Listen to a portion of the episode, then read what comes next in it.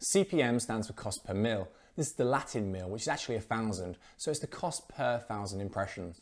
For example, a big website might break their traffic down by geographic region and device, and then allow marketers to bid CPM prices on that traffic. So a bid of $10 CPM means that you'll be paying one cent for every person that views that ad.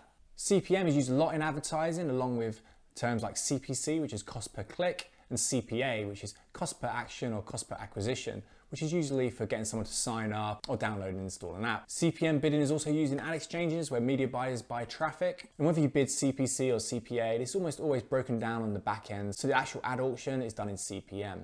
There's many factors that influence the CPM prices for inventory. The geographic region is one of the biggest, with countries like the US being the most valuable traffic. The device that the user is using, often the mobile traffic and the desktop traffic and the tablet traffic will have different CPM prices. And then there's the placement itself with the ad size and ad type, where a pop under ad, for example, would have maybe 10 times the value of a banner advertisement. So at basic level, CPM is just the price you pay per thousand ad impressions.